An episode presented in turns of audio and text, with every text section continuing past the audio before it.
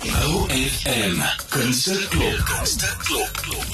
In die oude kunste klop vandag kuier ons in Kimberley in die Noord-Kaap. Henry Kreer wat by my aansluit. Henry, welkom by AFM. Baie dankie Jolanda.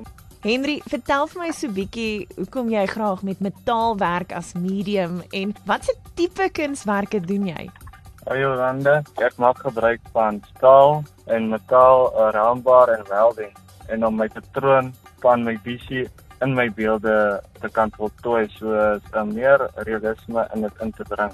Ek maak gebruik van metaal omdat dit baie makliker is met my hande om te voltooi wat ek wil hê soos 'n vorm en is meer makliker as 'n sagte medium. Wat inspireer jou kunswerke? Jy het vroeër gesê jy het 'n groot liefde vir die natuur.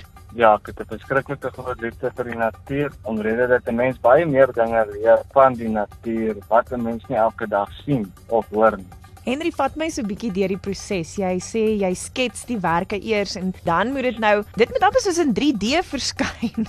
ja, dit is reg. Ek begin begin ek kom teken. Normaalweg doen ek dit som op papier, soos in 'n 2D, 'n 2D en dan sal ek kom skets op op 'n boek of op die grond en dan van daar af begin ek sommer met die raam te speel. Soos ek kom klaar op die grond uitteken of op die papier skets, dan bring ek hom klaar in die gedagte van hoe ek kom 3D gaan uitbrei. Dit is waar ek hou van met die draad en die staalwerk, veral met die raambaat om my patroon vir my meer te vorm sodat ek hom kan byvorm soos 'n uitklink.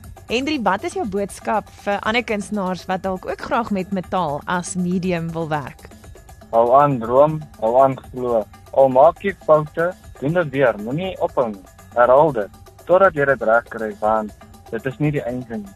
En leer uit jou foute uit dis reeds waar jy juis uit wanneer 'n mens met 'n fout maak waar jy uit leer die beste van waardeur sukses ontbloot word. Henry, as enige iemand 'n metaalkunswerk by jou wil bestel, hoe kry hulle jou in die hande en waar kan hulle 'n bietjie meer uitvind?